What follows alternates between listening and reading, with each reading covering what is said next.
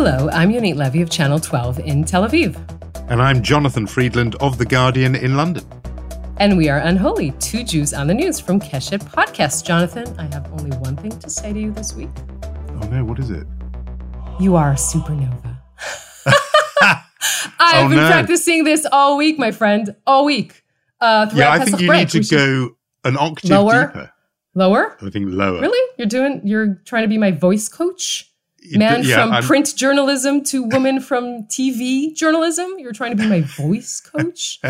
Um, we have. We should explain to anyone who hasn't seen We Crashed that I, uh, should we say, forced, coerced, uh, I don't know, uh, twisted your arm that you should watch We Crashed, then we should discuss this. So yeah. this is what we're No, no, to. I was going to say that if I sound a little bit croaky, it's because last night was yet another late night as I, for, you know, I, I was forced. But I'm actually much enjoying binge watching We Crashed. Um, and we have decided that Anne Hathaway as, what is she, Rivka? Um, well, is a Rebecca, kind of but model. yeah, it turns into Rivka at some point. This he is the story, of course, of uh, the downfall of WeWork, and the center is Adam Neumann and his wife. He's the Israeli, as he calls himself, serial entrepreneur. And I will add, uh, how should we call it, charmer and charlatan, who took down, who who sort of founded the company, of course, and then took it down. Um, and it's uh, and it's quite remarkable, and it's based on a podcast which uh, of the same name, which we should. Well, this got me thinking, uh, Yoni. I think this is where obviously we're leading here. I mean, the the we need an eight-part Apple T V dramatization of Unholy. I'm not sure what the play on the word would be, because obviously We Work became We Crashed. I don't know what they do. Uh, what do you mean, We Holy? This is what yeah, we should. Yeah, okay, call it. It could be a franchise. Um, but obviously the casting decision's already been made, which is Anne Hathaway plays Yonit Levy.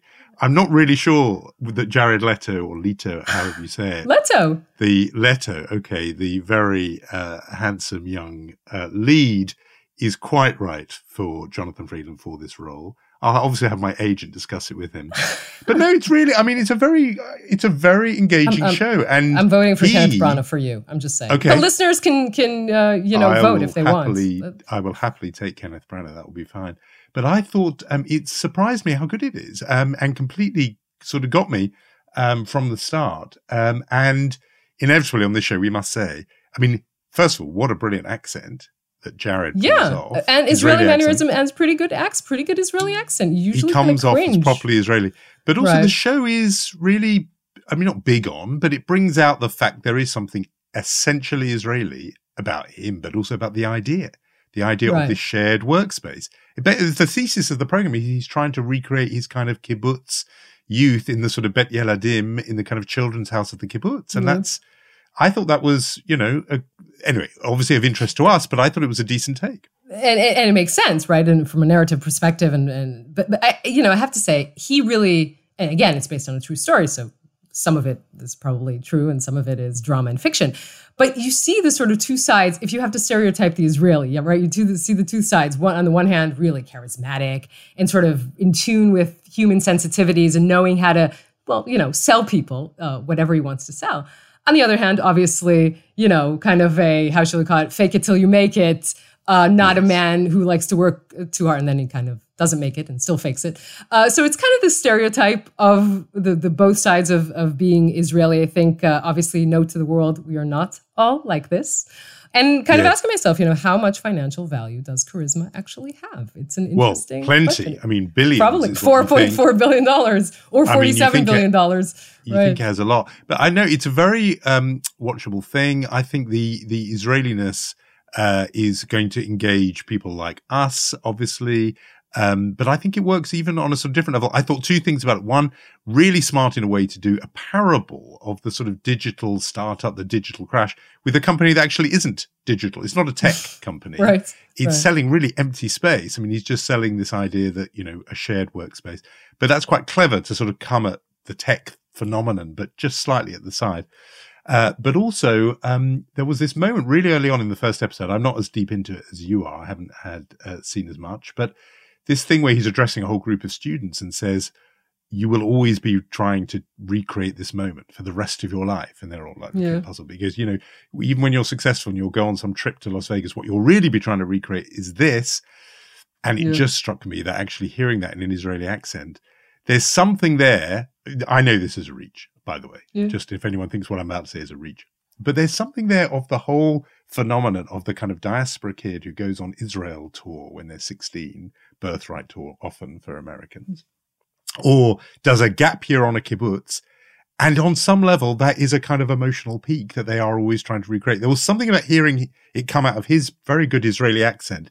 Yeah. That notion, I thought it just spoke to some sort of bigger truth than just, you know, story of a crash and burn startup. There was something kind of insightful about that. And that's what his communal space idea was, to recreate the kind of joy of youth. I thought it was very perceptive.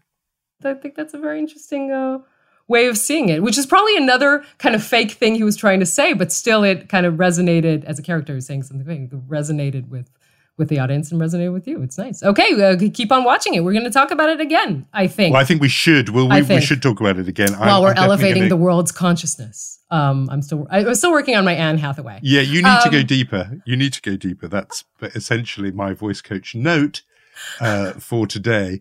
Um, talking of tech startups, we have a big topic uh, today, which we are going to talk about, a very famous Israeli tech company, but with a very famous journalist, because our guest is, drumroll. Yeah, we're going to talk to Ronan Farrow. We're very excited about uh, that. Uh, and we are also, we have a lot of other stuff to talk about. We do, but so we, we, we will. We're going to get to Ronan Farrow later, but, you know, bit of a star journalist from The New Yorker, all about N S O and Pegasus. Right. We should just note to our listeners who aren't British that when Jonathan says a bit of a star, he means a huge star. Just speak English, man, not what they speak in England. Um... Okay, okay. So we're we're going to crash uh, to reality for a minute, if we can, before we yeah. uh, get to our big interview, which is, um, we you know, we kind of left for Pesach break. We have to say that two weeks ago, um, Israel was uh, suffering from four terror attacks in two weeks in four different uh, cities.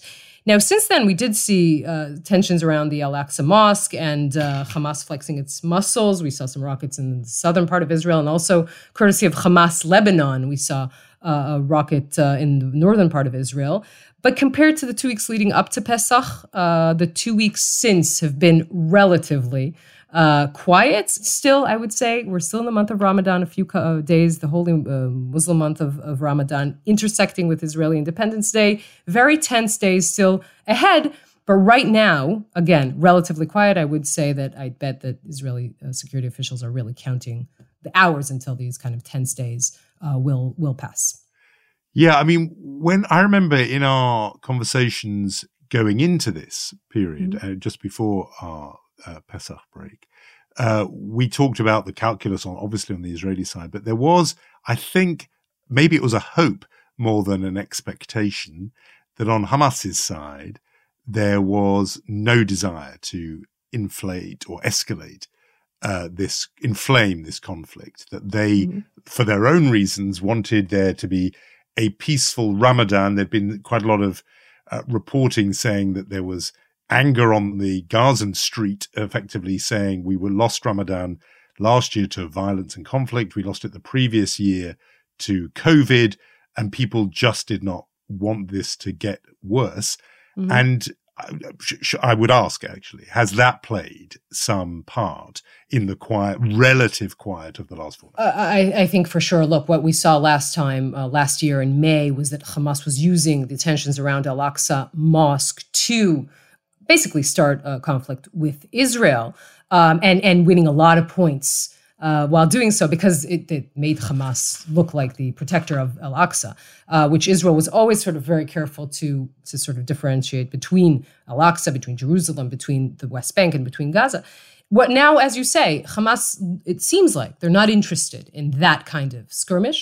Uh, again, things can change uh, every uh, moment, you know, and we, we're kind of used to this on this podcast when we record on Thursday, and sometimes things dramatically change by Friday. I think that is part of what's going on. Now, we're talking about things that are look like they're shaky, but still sustainable. So on the topic of that, I think we need to mention the Bennett government. Also a bit of a recess because of uh, Pesach. We talked about, you know, the, the political turmoil and the fact that Bennett has lost his majority. If you want to, one of our listeners wants to remind himself or herself of this, I would recommend listening back to our Amit Segal uh, uh, political mayhem episode. But he lost his majority. Knesset is returning from recess after Independence Day. Uh, and we will see a lot of political uh, mayhem uh, at that at that point, for sure, just a comeback of that. I mean, that that was left almost like a sort of cliffhanger episode, yep. the way we left things, because... Uh, we like yeah, to do that. We like we like it, it was, you know, the, as I understand it, I think the coalition, it's it's a sixty sixty, you know, deadlock mm-hmm. in the Knesset, sixty seats each, the, the governing bloc and the, you know, opposition bloc. I think it said, said something that even though there was a kind of Pesach break, you'll you'll tell me, but if people had wanted a defect, they could have done in the last two weeks. The fact there have not been more defections, there's no law that says it's impossible to do it. They could no, have. They and could so, have just as in a way, you can read something into the fact that things did not escalate in the security conflict, the fact that this has not escalated mm-hmm. too in this period, it, you know, tells its own story. Where it goes next, I don't know, but the fact that it's held on, there were some people who right at the beginning were saying, you know, count this coalition's days, uh, life in days rather than mm-hmm. weeks, and it's already mm-hmm. passed one small test. True. I, I agree with you, and I think that it will probably take maybe a little longer than than we thought. But this, these two things are tied together. I mean, if this, this situation on the security level remains quite calm, then you would assume that this government still has a little bit of breathing space. But again, this is the leader of the settler movement sitting with an Islamist party, the far right and the far left, and the center of the Israeli politics sitting all together. If this becomes a shaky and a volatile security situation, then you're going to see a, a very fast unraveling. Um, I will tell you that in the meantime, Bennett did receive uh, death threats this week. A bullet and a letter was sent to his uh, wife's uh, workplace. The media and the rest of the commentators were a little more uh, busy, preoccupied, talking about the um, immense amount of money his family spent, uh, taxpayer money, on takeaway a month, twelve thousand shekels, Jonathan, which is about, uh, I believe, three thousand pounds and four thousand dollars. So that was a, a whole big money. Story here. It's a lot of money. I don't know, maybe they were eating at WeWork. But anyway, um, they uh, kind of went back and said that they will pay for, now pay for this uh, amidst this. Uh, I mean, just suite. on that, so no, by the way, just right. on that. To me, that is so baffling when politicians make a mistake like that, because mm-hmm. does, does he not know that one of the things that people remember long after many of the policy and other decisions have been forgotten, that the thing that stuck in the public mind about Bibi and Sarah Netanyahu were those bills for ice cream, for catering. Mm-hmm. So See, even you remember not, that. Yeah. It, those things cut through. And so why is there not a kind of impulse, a reflex that just said, oh, well, well, you know, before you dial Deliveroo, you know, Uber Eats, remember what happened to the last guy. Don't do that. And I just never understand that with politicians. Not that they yep. make mistakes. Everybody makes mistakes, but that they make this same mistake that right. was publicly advertised to them as being a huge it, It's a very good question. By the way, his, his first line of defense was saying Netanyahu spent much more, which is factually correct, but doesn't explain why you spent twelve thousand shekels a, a month, right? I mean, it's just, it doesn't, it doesn't cut it as, a, as an argument anymore. Uh, and I think the reason is, um, in Bennett's case, he has so much to deal with, right? This is a prime minister that kind of had to hit the ground running, didn't have enough of a legitimacy, uh, public legitimacy, still doesn't, has so much to deal with. It kind of didn't didn't register for him. There's a whole big story about his family still living in Ra'anana. Well, he has to move to Jerusalem. You know, it's a big deal. He was kind of an accidental prime minister. So this whole thing got shot out of a gun. Yeah, he didn't deal with his takeaway, you know, accounts. Who spends so much money on takeaway? I mean, that's a lot. Why don't you cook? It's just a, you know, yes. it's a big deal. And it was a big story in this country uh, this past I know, I, I can completely understand why. And it does give a little insight into a family's domestic arrangements. You know, your question yep. about why don't you cook? Then obviously the pressure goes on both him, but also his partner. Why doesn't you? You know, you mm-hmm. get into all kinds of stuff. These stories are always Uh, a nightmare, I think. Yep. I was going to say that in our break, I think perhaps it's true to say the world's attention was not on the politics of Israel, but instead the internal politics of France, which mm-hmm. had not one but two rounds of voting while we were uh, off the air, as it were. Um, we were braced, I think it's fair to say, we can tell listeners, that I think if the election result had gone another way, we may have come right back. Yep, to, we, were, um, we were. We had that plan B. We had plan B to bring an unholy to you if uh, that unholy outcome had happened. Uh, but Emmanuel Macron obviously won both rounds. Um, I mean, I think the reason why we would have come back, obviously, is Marine Le Pen uh, would have been seen, despite all her attempts to airbrush and sort of Photoshop her image to improve it, is just still seen uh, as, you know, a, basically a sort of far-right leader with dodgy history on Jews. And a lot of that is judgments about her father, mm-hmm. uh, Jean-Marie Le Pen, who was you were really overt in, in some of his anti-Jewish remarks. Um, with, with her, it's partly, you know, baggage, but I think there was just real nervousness uh, around the world in general, around particularly in Europe, because she's essentially a Frexiteer. She would mm-hmm. have wanted to France to have, have left. She didn't say so, but that's where she was, her direction of travel. But there was a particular Jewish angst about the idea of uh, a Marine Le Pen victory. And I think despite the real alarm that forty percent plus voted for a far-right leader in a big European country, that is scary, there was the initial reaction, at least, was relief uh, that she had not won. And she was soundly beaten, seventeen-point victory, but still very, very alarming that a far-right leader can poll that well in a major Western European country. Yeah, I mean, I, again, Macron wins, and it's a big margin, but it's shrinking, right? And it, it, when you compare it to the margin of thirty-two percent uh, five years ago, then you can definitely see uh, that. I, on that note, I would press, and we, we discussed Eric Zemmour in one of our previous episodes. Um, very interesting, if I could bring you the results of what the Israeli-French voters uh, voted, because I think it, it it's an interesting sort of angle into this story. So, so these first, are expat French people living right, in Israel. Right, who, who, can, who have the right to vote, and they voted in this election. So I, it's really interesting. This is the first round, right? Zemmour, Le Pen, you still have Zemmour in the, in, in the game. Tel Aviv, right, polling station. You have thirty percent for Emmanuel Macron, fifty-five percent for Eric Zemmour, and three percent for Marine Le Pen. Now, we have to pause on that for a minute. I'm going to tell you the, the results of the second round, which make it even more interesting, because then you just have Macron and Le Pen, and the answer in the, in, in the, the results in the uh, in Tel Aviv polling booth is eighty-five percent for Macron, almost eighty-six, by the way, and fourteen percent for Le Pen. Very interesting here. And I think what is going on, look, Jews don't vote for Le Pen. I, I think it's pretty safe to say here, They, as you said, they, her dodgy record on, on relationship with Jews, definitely her father being a Holocaust denier, they don't trust her.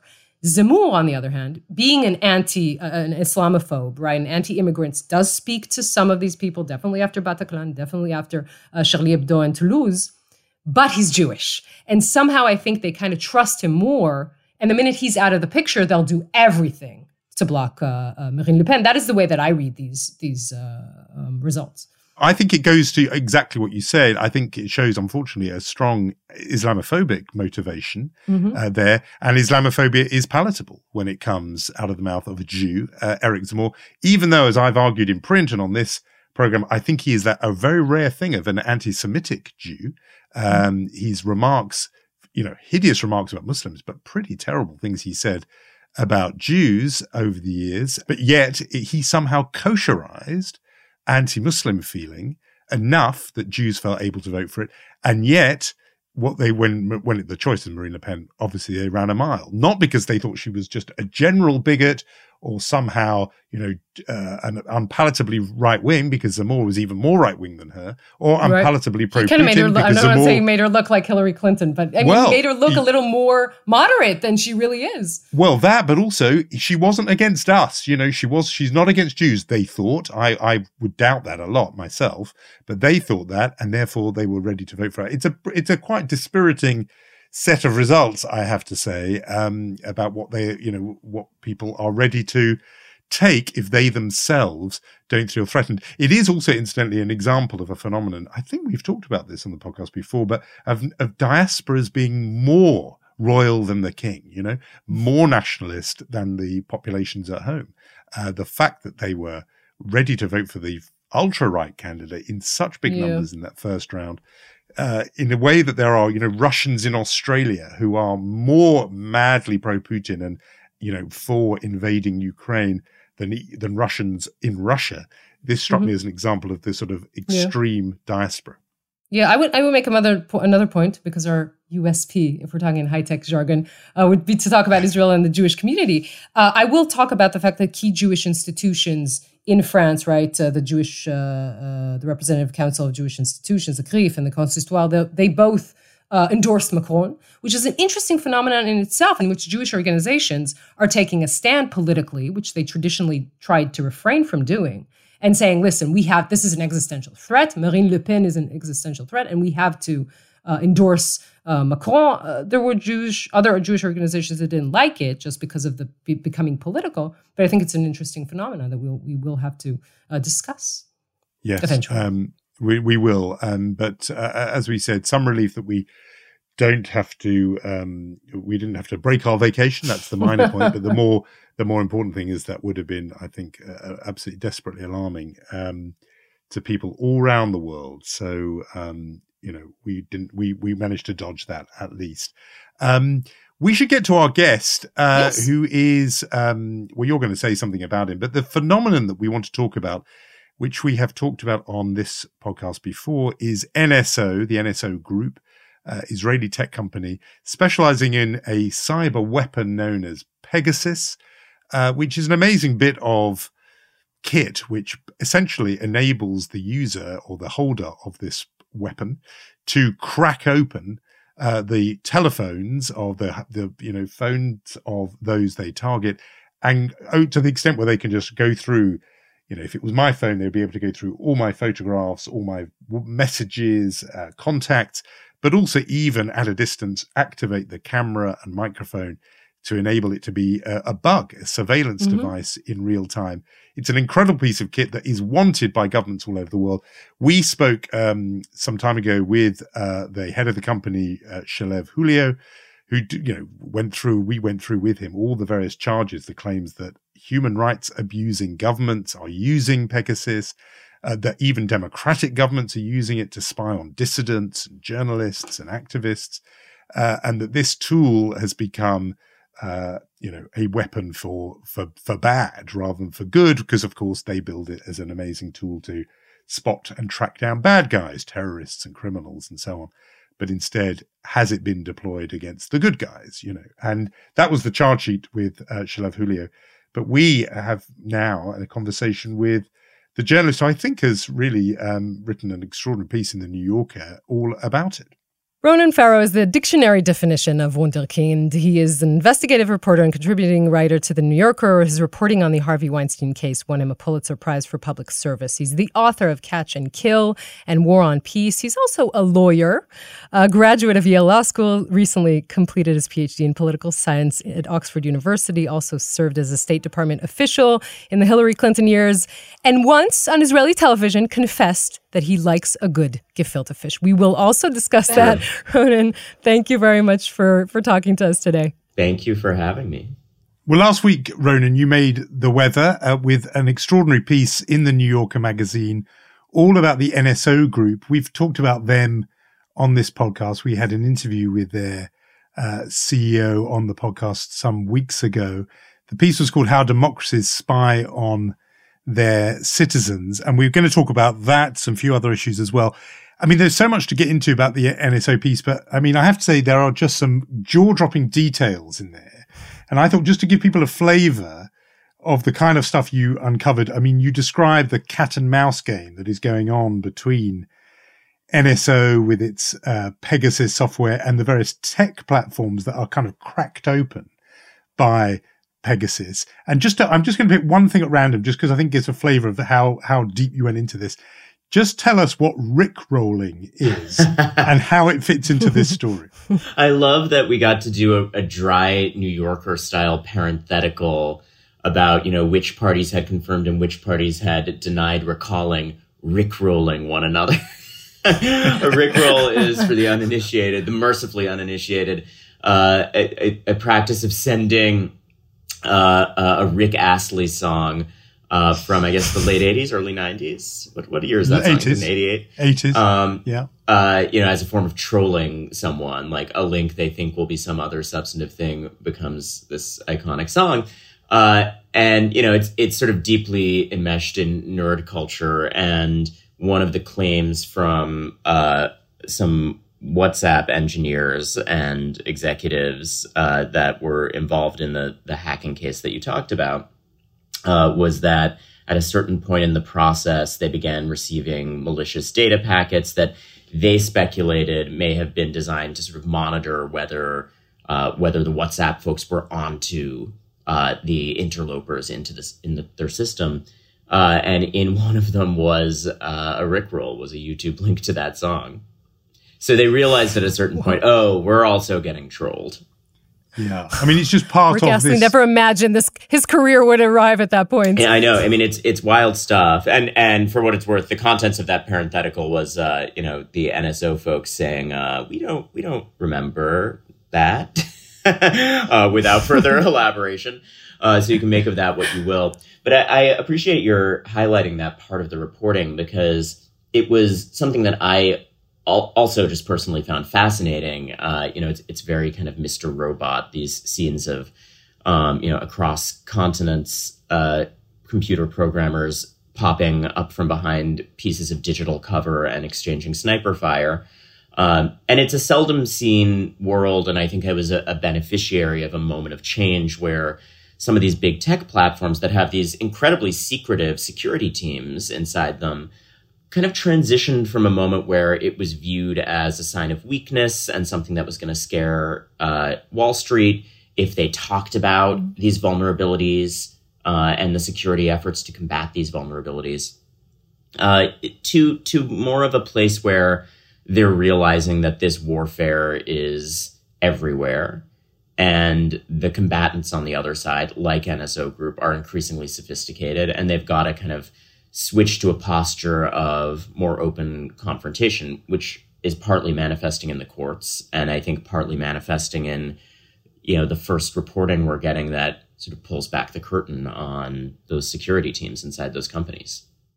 I mean, obviously you had really extraordinary access to N S O, and I kind of want to ask you what your impression is of them. I mean, there are the people who would think they're the evil league of evil, right? And and right. The, as black as you can get, and the others who will say, I think this is probably prevalent more in Israel, that you'd say, you know, they're somewhere in that gray area, right? They created this tool, whether they can't or they won't control it, but they're not essentially bad people. Maybe that's a superficial way of of, of explaining it. But wh- where do you fall on this? I-, I wanted to ask you two the same question, having interviewed Shalev. You know, I I think it's interesting. Since this story ran, uh, I've gotten outreach from current N S O employees who have said, you know, wow, this seemed incredibly fair and and balanced. Um, and it's it's tough reporting, and and you know what the way I represented it to the folks at N S O throughout the process of conversations about this was that it was going to be tough reporting, and it's an unusual situation in that I'm coming into a circumstance where they're already being accused of serial complicity in murder and war crimes. You know, I mean, th- this is this is not a, a company that's enjoying sort of rosy press, you know, before I come onto the scene. And I think that they felt there's I've gotten a lot of questions for why. Why would they do, do this? Why at a moment like that, when you're sort of in, uh, it, certainly uh, in the telling of many of their critics, a moment of crisis, uh, why would you let, uh, you know, a prominent investigative reporter in to, to look at a lot of your stuff? A- and certainly I'm grateful that they did, whatever their motives. Uh, I'm very conscious of the fact that Um, everyone always does have a motive in these situations. And obviously there is, you know, a dog and pony show that is is being built for me anytime I go into a situation like this. So I'm I'm hip to that. That said, I do think it counts for something, and that there is a sincere component to their mm-hmm. opening their doors. And I do think that they're not wrong to buy the argument that against that backdrop, a more rounded, deeper investigative approach that does give a fair airing to their arguments, uh, you know, is not the most destructive thing to them in the world. Um, so it is not a friendly piece to them, but I think it's also not a piece that, um, you know, it is unhelpful from their standpoint in terms of elucidating their arguments, because it, it really does give a fair shake, and, and you can agree with them or not. You can find them insincere or not, but it does air essentially all of their major cases they make in defense of their tech.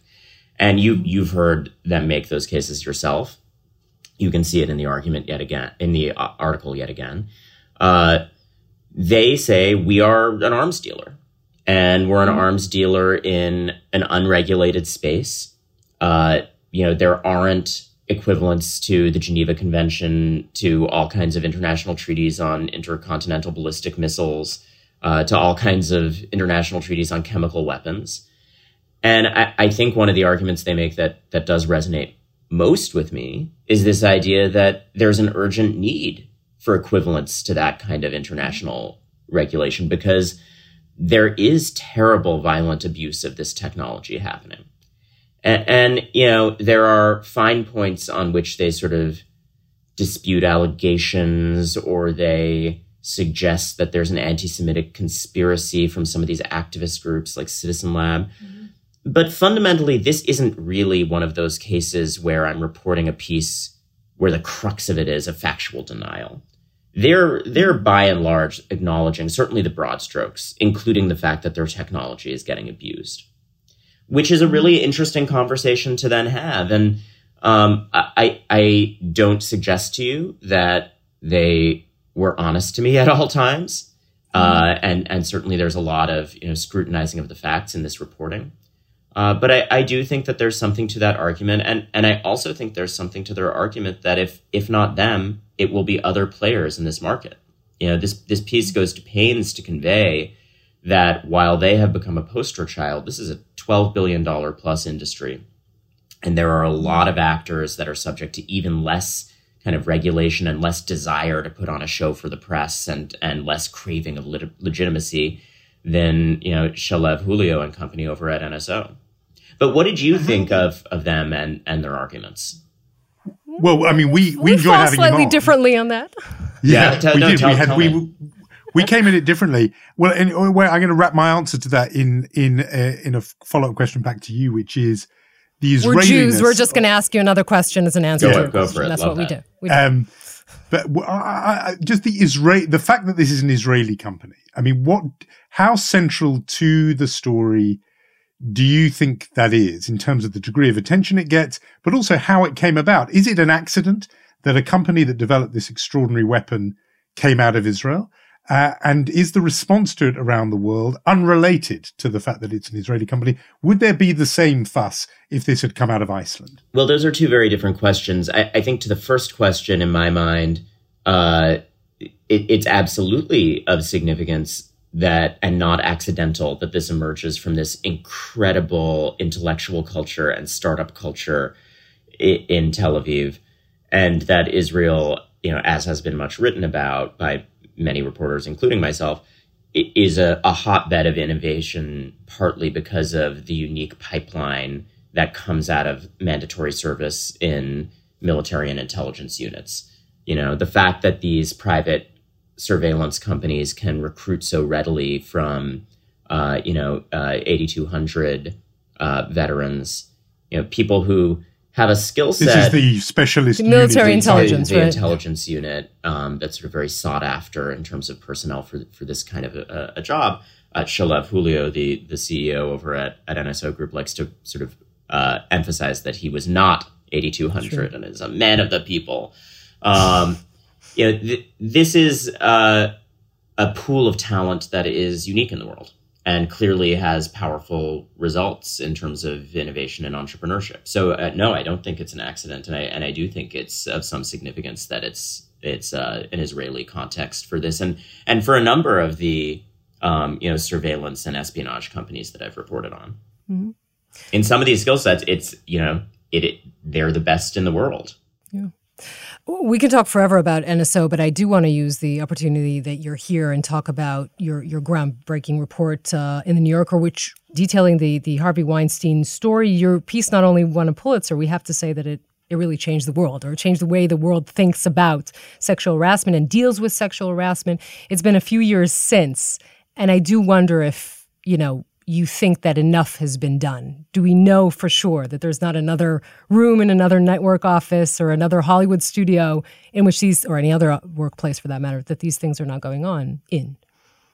Well, th- thank you, Yonit, for the the kind words about the reporting. Um, you know, it was in some ways a, a harrowing process to to go through. Mm-hmm. Uh, you know, confronting reporting often is, and, and that was particularly confronting stuff. And all credit to the sources in those stories. There were a lot of people who had to do a very brave thing at a time when it seemed impossible that it would at one point be kind of celebrated in the way that you just described, uh, and where they really felt they were kind of putting everything on the line.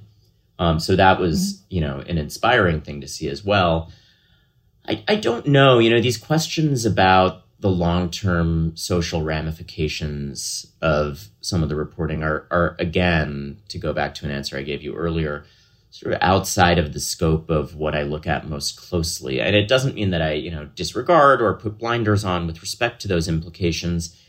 It just sort of becomes other people's jobs at a certain point, right? There are these incredible activists. There are people like Tarana Burke, who, you know, built the Me Too movement, um, whose whose lives are devoted to uh, social organizing around these issues. And I'm just not uh, a participant in that. You know, I have a very narrow role, which is to closely scrutinize the facts and put them out into the world in as dispassionate a way as possible. And then, um, you know, most of the time be a little bit of a punching bag uh, as those stories get people mad, because everything that I pick uh, to report on, I think, has a degree of consequence that does get people mad. Um, it does seem to be that way. yep, yep. Um, y- you know, and, and, uh, that's a full-time job, uh, uh, doing that reporting and and dealing with uh, the the immediate implications of it. So so these questions about the attendant social movements, I'm just less well versed in. I I do think, you know, my observation is that we sort of went through a period of uh, chaos in terms of people's views and standards around harassment issues being, Um, you know, upheaved. And and my hope would be that the pendulum is kind of coming to a, a slightly uh, more central position. And can you give us an example of the kind of overcorrection that you have in mind there? Well, I mean, I th- you you could think of any number of, of obvious ones. You know, I reported on sort of serious violent crimes that were alleged. Um, that really would have been, I think, a source of as much criticism in in virtually any era. I mean, this is this is one thing that I think is often a misunderstanding, because there was a much needed, I think, important and positive conversation about kind of gray areas, uh, you know, forms of harassment that maybe twenty years ago, thirty years ago wouldn't have been Uh, uh, as much of a source of criticism. Uh, that that gets conflated with that early reporting that I did, which was actually not on gray areas, right? It was about, you know, people sort of violently assaulting other people um, in a way that, you know, would have upended people's careers and triggered criminal inquiries forty years ago too. So I'm very, I'm glad for that wider conversation about subtler shades of of gray in this these issues, um, and I think that was urgently overdue. But it also was something that followed from that reporting, um, not that was the subject of that reporting. So, you know, people talk about, yeah, there was a an online article about Aziz Ansari, and uh, you know, was he uh, uh, uh, you know observing consent sufficiently on a date? You know, that's one that obviously gets held up a lot. Um, there, there's sort of a handful example of examples like that that I think we're on the outer edge of. Should this really be a subject of public discourse? Um, and again, I would just emphasize that's something that's, you know, very sort of distant from my reporting. But to to your question, I, I do think that that's uh, you know whatever the merits of those sort of specific cases, and and it would be very case by case. Those sort of outer edges of should it be public or not parts of the conversation, I do see that sort of coming to a place of greater equilibrium now. I do, I do think there's sort of less of that from my casual observation of it. I was just going to ask this. I'm struck by the distinction you make, and I think it's a really healthy one, between the job of, of a reporter rather than an, an, annual, uh, an analyst or a bloviating, pontificating pundit. Not pointing at anyone specifically. I mean, I, look, I can um, bloviate with the best of them if called upon, but... but... But it just makes me look, wonder about your career, which has obviously been extraordinary and prodigious, that there you were working as a special envoy of the State Department of Hillary Clinton when you, I think, were age twenty-four. You won a Pulitzer Prize by the time you were thirty, and, you know, you're a graduate of Yale Law School. In a way, is it possible the, the, this is just this is pre, you know preparatory to a work where you will come off that fence and say, okay, now I will get into the arena uh, and uh, not just opinionate, but actually be drawn to changing things through politics. Well, I have a lot of respect for people who are in that side of the conversation. And, and you know, I, I also along the way, uh, you know, anchored an American cable news show for an hour every day and talked plenty about opinions in that, in that context. Mm-hmm. So, so I have explored both of those sides of the conversation.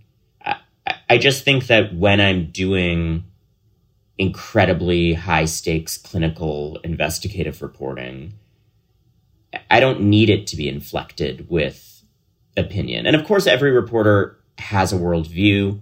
And I think, you know, what I care about and the human rights issues that I champion, that comes across in the topics I select. Um, but, but part of what I hope also gives me currency when I go to a company like N S O and say, hey, if you talk to me, it's not going to be a gotcha. Like, you might not like the results, but it's going to be fair. I think I can really stand by that. So, so to achieve that, I, I think you just, you want as little noise around it as possible. And so, you know, it probably makes me a, a less juicy interview when I'm when I'm talking about these pieces. So that would be so that would be no to politics then. I'm just trying to tie back to what Polit- politics. Ever? I mean, gosh, really I, I wish um, I wish the American political system were sort of uh, more inviting to people who uh, don't have a desire to run the gauntlet of, you know, special interests, politics, and fundraising. Um, mm-hmm. God bless the the good and the few who go into politics and manage to kind of stay clean ethically. Um, but it's a, I think American politics specifically are in a very dark place in terms of that. And uh, it just seems like it would be incredibly challenging to kind of keep your soul intact. I don't know, maybe that's too cynical of you. There's no, going to be some angry so politicians it's a, it's a real angry. Listen to this interview. When your um, boss was on our podcast, David Remnick, editor of The New Yorker, ah, he ticked us off a little, David. very gently, very gently for being a little parochial and asking what I always call the sort of Boca Raton question, which is, this is a Jewish podcast, so welcome. And we want to know, you've spent a lot of time in Israel. Oh, my God, um, Jonathan, you're Jewish? I'm gonna, Why didn't you say anything? It was a moment, Why was a moment to out anything? myself. Um, you know, there you you know, your partner is Jewish. You have, obviously, there's some family I'm roots. I'm um, surrounded by Jews. You live in the most Jewish city in the world, let's admit, let's admit.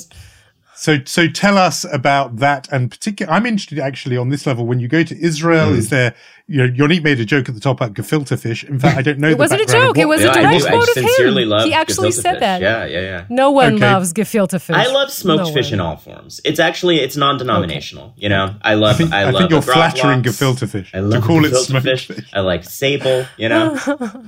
So go on. So tell us about putting N S O. The que- there was no question. To, the question I'm getting to it. Jews. I'm getting thoughts? to it. Yeah, yeah, more or less. I, well, I, I was going to get more con. specific.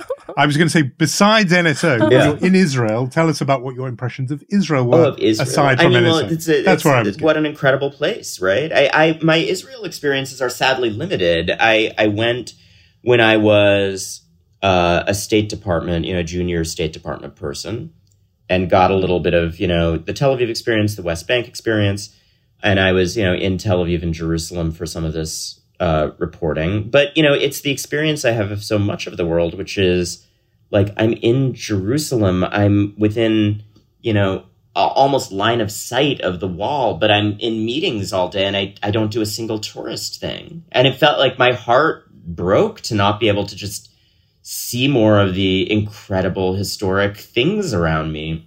Finally, Jonathan wants to ask you, how is it possible that you started college at the age of eleven?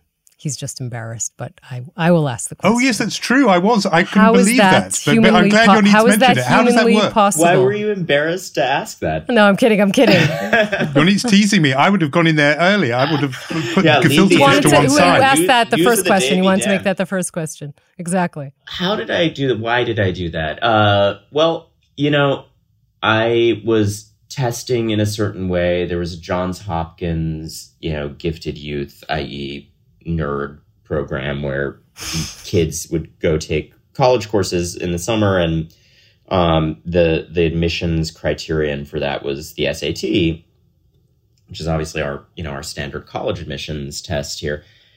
And uh, I you know so I started taking the S A T very young, and like I you know tested in a way where people said, well, I you know we don't know what to do with you. Let's just like send you off to college, basically.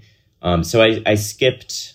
I just started skipping grades, you know, with various tests that came out in certain ways, and my own sort of fussy desire to read more and learn more, which was partly genuine intellectual curiosity and partly also probably, you know, some void of gay ambition and insecurity that I was filling by like going, going, going, going, going. Um, you know, I don't, you know, I, some shrink will psychologize me better, better than I could from afar, uh, at some point, maybe posthumously, but I, you know, I think I've, I've moved, uh, very fast and intensely, uh, and in a very kind of work focused way, uh, which can be exhausting even to me. Uh, so, so the academic piece of that was sort of part of that, that I needed to, you know, go, go, go. And, yeah, you know, absorb as much knowledge as possible. And, and that's, that's not just the, the child prodigy thing. It's living a life that's very relentlessly work focused. You know, I've, I've missed a lot of important weddings. I, and I feel bad about that. Well, we, people coming on the podcast we, to feel bad tends to be our specialist subject. Now that we feel all, we've achieved it's something. It's our thing. Sad. It's our thing. Invite me to weddings, fam. I think that's that's um, where we're landing in all of this. Exactly. Um, I'm embarrassed that Ronan caught. Good. Ronan got to the heart of our method when he went Jews thoughts. that basic. That was, there was no question. It was we just should, like we should change. Jews, we should change the title of it. We should change the title. It's, it's totally was true. You saw me. I felt very seen. You threw in just the words "filterfish" with also like almost no context. I, I thought it would serve as a question, but you're right. No, I appreciated um, the question. I, I, I do see. Look, if, if if the question is, "Do you love Jews?" It's uh, it's accurate. I do. I have surrounded myself, have surrounded myself with, with Jewish culture in the most wonderfully uh, Jewish city in the world, and sometimes I, I am fortunate enough to go to the other very Jewish city for reporting. Um, and I hope I get to see the beaches more next time. We hope so too. Ronan Farrow, thank you so much for talking to us. It was such a great conversation. Thank you so much. Thank you. It was a real thank pleasure.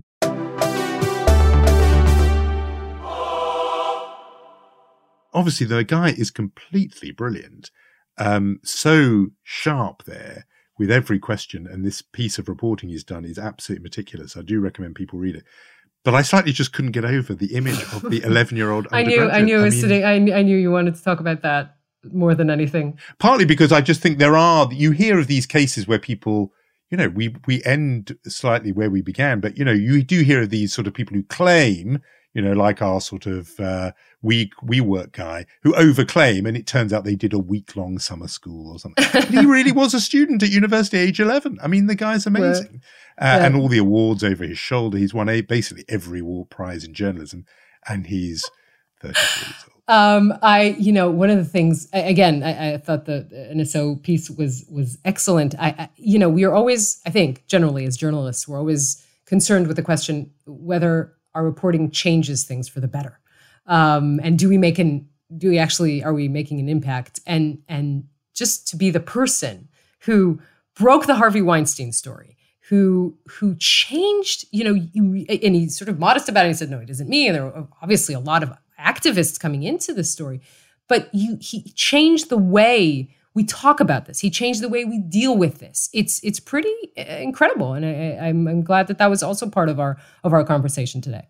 Yeah, and a good reminder of what journalism can do, actually. Mm-hmm. Um, and uh, no, he's really he's really doing it.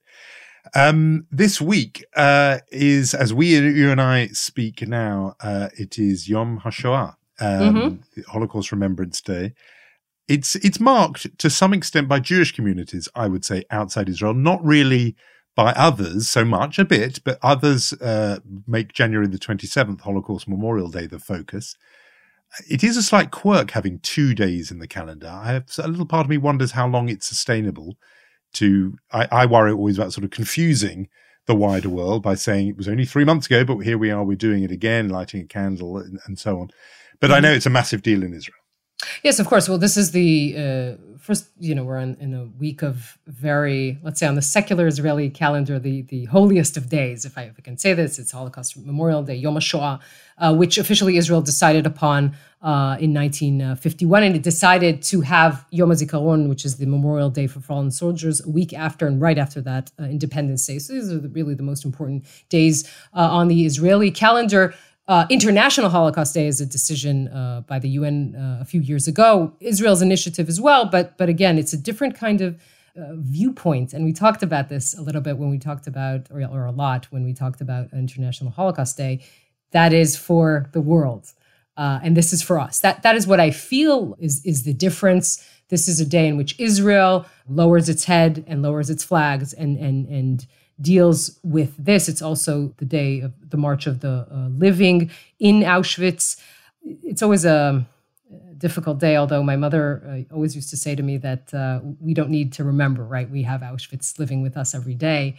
Um, it's something that I picked up yesterday. Just to, I know that it's a figure that we know, but just to think about it, that the eve of nineteen, the eve of, of the Second World War, nineteen thirty-nine, there were sixteen point six million Jews in the world. And today there are fifteen and a half million. Uh, and just to think about that, that it it never, you know, it's very clear that we haven't recovered uh, even by that uh, uh, number. Um, it's it's something to think about. I, and somehow I feel like um, as the years pass by, I'm less sad and more angry. I don't know if that makes any sense, but I I, I somehow, the more I read, the more I know, the more I learn, I am I understand less and I am angry more. That is, th- these are my feelings today. So maybe that will help us to um, escape to literature a little bit. What do you think? Um, One of us wrote a book. Ah, well, I was, yes, I did. And I have. One thing I always remember you saying to us that in a way in Israel every day is Holocaust Memorial Day. And mm-hmm. I think that's powerful. Uh, you don't need a specific day in the calendar. It's there all the time. Uh, the second thing is about what you said about anger, because in a way that does connect to, to my book. So I've been k- feeling more intensely the Holocaust Memorial Day in January and this one now, because I have spent the last two, now nearly three years, coming on for three years, immersed in this subject even more than usual. Because as you say, I've been working on this uh, on a book. I know we're going to talk about it when it comes out. It comes out in June. It's called The Escape Artist. And it tells the story of Rudolf Werber, who aged nineteen, along with Fred Wetzler, escaped from Auschwitz and was the first Jew. And between them, they were two of only four Jews ever to break out of Auschwitz. And the significance of it, besides being a- an absolutely jaw-dropping adventure story, how they did that, which is an amazing thing in itself. Um, it, they did it because they wanted to warn the world, and they wanted to warn specifically Jews and the Jews of Hungary, who they believed were going to be next and were indeed next, and who did not know what fate awaited them. Uh, Rudy Werber's whole belief was, once people know, they will not get on those trains. And the key crime against them before they were killed, as far as he was concerned, was keeping them in the dark. Robbing them of that knowledge.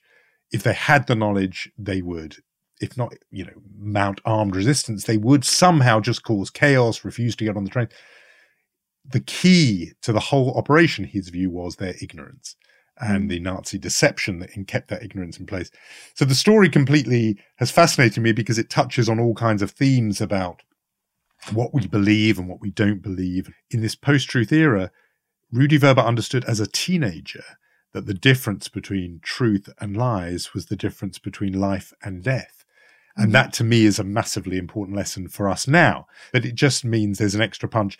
Last thing, he was angry. He was n- less sad than angry. Mm. He was the angry survivor. It's one reason mm. why we don't fully know that much about him, because he wouldn't play the game of mm. being the sort of gentle, forgiving Holocaust survivor on T V. And he was an angry man, angry with all those who had not told the truth about what was happening. You know, I think the book is remarkable. Uh, I actually, we talked about this, and I think what is um, remarkable about it, um, and you, you mentioned some things, it's so, besides being unimaginable story that the world doesn't know, which is quite remarkable, right? This is a man who escaped from Auschwitz. He did the, the unimaginable, the unthinkable, and the world doesn't know who he is. So it's it's just that basic fact. And, and you know, I'm not a spiritual person at all, but I wrote to you that I kind of felt that he needed the right storyteller to come along to tell his story. And indeed, the fact that you are a A very good thriller writer uh, helps uh, very much, I think, his book. I'm, I'm, I'm getting you very embarrassed. I know. I'm going to talk about this briefly. We'll talk about this more when the book comes out in June. But um, it, the the other thing is just how relevant it is, because you think of, you know, and, and you talked about this a little bit, right? The difference between believing and accepting, right? Maybe believing and really believing that something is is happening. It, it really is what what Rudy encounters. And I remember, again, growing up, that my mother used to say to me, if we had television sets in every house, Auschwitz would, in World War Two, Auschwitz would never happen. And the sad tragedy is we have a television in the palm of our hands. All of us do. And Bucha is happening. And Mariupol is happening. So, so there's something else. There's something between believing and accepting. And that is where I think we're still stuck today. That is how relevant this book uh, really uh, is. And, you know, it's, it's a remarkable uh, historical account uh, that kind of reminded me of somehow the Garden of Peace. But, uh, you know, I just think that everyone, every person with a conscience and a heart should read this book. Um, but again, I made you quite um, embarrassed, so I'm not. Well, gonna... embarrassed, but also grateful, Yoni. So that is that is very kind. And um, no, I mean, I'm I'm really touched by that. I hope people do find what you found in the story. Um, we should, rather than handing out awards to each other, which is in a way what we've just been doing. I don't know. Um, I didn't. Should... I didn't get any award. I just got remarks about my tone and that I should talk in a lower voice. So I didn't. See, there it is. That's it. You sounded okay. Just like her. See, there. It just it just took me forty minutes. That's the Anne Hathaway voice. That's that's definitely. um, no, I will give you the Supernova Award at the end, but we have to give Mensch and Chutzpah we do. Awards. We do. Tradition is tradition. You kick us um, off. I will, because it has something to do with uh, our topic of discussion uh, thus far. I want to give uh, the Chutzpah Award to evangelical pastor Mike Evans. Now, uh, he uh, calls himself the world's largest uh, evangelical leader, and he put out a press release saying that he will be leading this year's delegation of the March of the Living. We just discussed this, the uh, uh, march uh, in Auschwitz.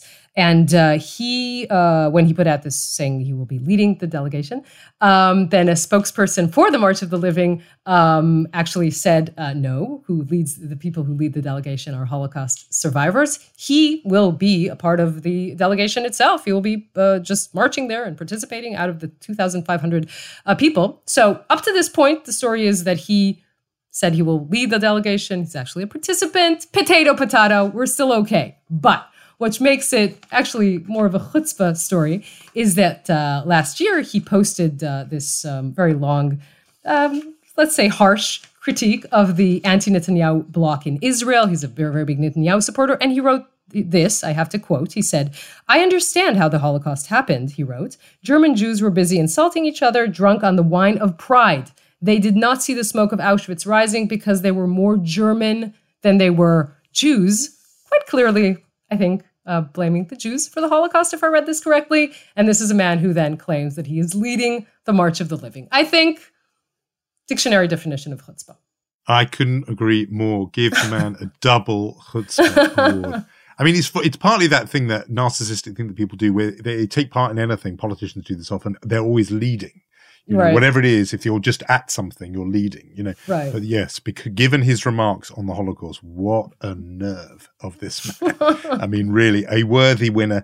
Um, shall I give out, uh, on a lighter note, our Mensch Award? That's what you have left to do? I have that left, and it is, you know, it is slightly self-serving, I must confess, because the recipient I nominate, the, the committee did arbitrate and discuss whether I needed to recuse myself from these. For awards. Ethical reasons. For ethical reasons, because I want the Mensch Award to go to my beloved Arsenal Football Club this week. It's really a kind of p- objective reasons, completely it's a objective sort of, reasons. It's a conditional Mensch Award because it's for something they might do.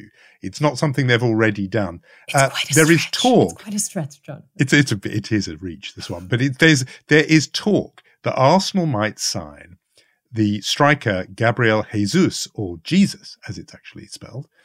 Um, there is also speculation and has been that Arsenal might sign uh, the ace player Tammy Abraham. They, he was in Arsenal sides recently. And Arsenal already have as a midfielder Mohamed El Neni of Egypt. And one wise observer spotted that if all this comes to pass, Arsenal could field an eleven that includes Mohammed, Abraham, and Jesus.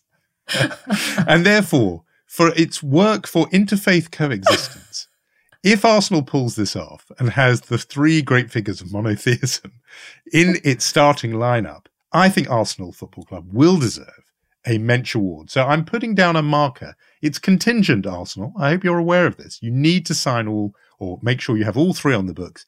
And then the Mensch Award for this week is yours. Right. So they have Abraham, Mohammed, and Jesus on the same team. Big deal. God did it first. Just saying. So what? Buddha as a goalie? How are they going to do? How are they going to continue from there? Just Buddha would kidding. be good in goal, wouldn't he? I think just, so. Just I think so. Just being calm. Just, you, can, you, know, you couldn't get a ball so. past him. The funny thing is you're still going to need Karim Benzema to, to sign him to get something done. I'm sorry. I'm kidding. I'm kidding. You had a good week this this week. I'm not going to, you know, trash it. But. Yes, okay, we did. Good, good. So a conditional Mensch nominee is what we're doing this week. It's, it's con- experimental. It is. Um, if you feel already, not conditionally, that you enjoy Unholy, do rate us and give us a review. Every time you write a review, for example, on the Apple Podcast thing, it enables Unholy to rise up and become yet more visible to potential listeners. So that would be a great help. Right. Unholy or We Holy. We might change our name. Um, so we'll just say our thank yous this week to Rom Atik, Omer Primat and Irad Eshel for original music, and Jonathan, there's no escaping this. You will see me next week. See you then, Yonit.